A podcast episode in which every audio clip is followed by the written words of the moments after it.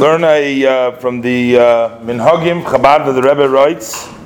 Uh, this is a letter that was written to uh, the Rebbe with regards to how many lines need to be written in the uh, Tefillin. So in the Shulchan Aruch in Siman Lamed Hey, it says that by the Kabbalah, by tradition, by the scribes, they have in the Shel Yad, they have seven lines for each of the parshias, of the four parshias and on the uh, Shel Rosh, it's four lines uh, for each of the parshas. Of course, in the Shel Yad, they're all on one scroll, and in the Shel Rosh, they are in four separate scrolls. But this person particularly wrote to the Rebbe that the Sephardic minhag in this place where he was there was to write it differently.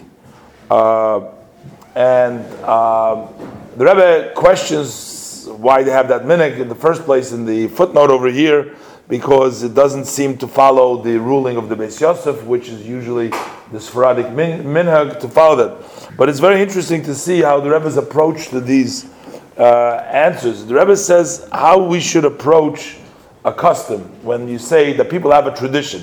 What does it mean that they have a tradition? So he says there are two categories in traditions. One is that there's a tradition to do specifically in a certain way. Or the tradition is that there is no tradition.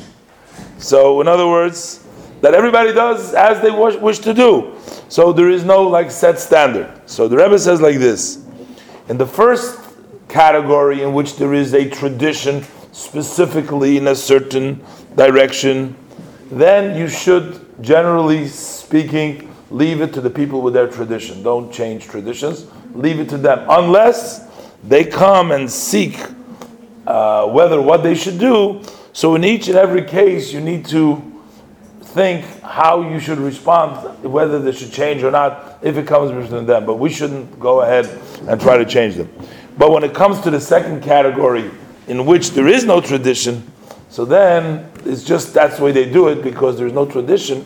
So then, in a pleasant and in a proper way, one should try to uh, bring about the custom which is been tradition, which is also in not conflicting to their tradition because they didn't have a tradition against it, they just have no tradition. So if they have no tradition and we have a tradition a certain way, and you can sort of uh, get them to follow a tradition, then in a pleasant way one should do that.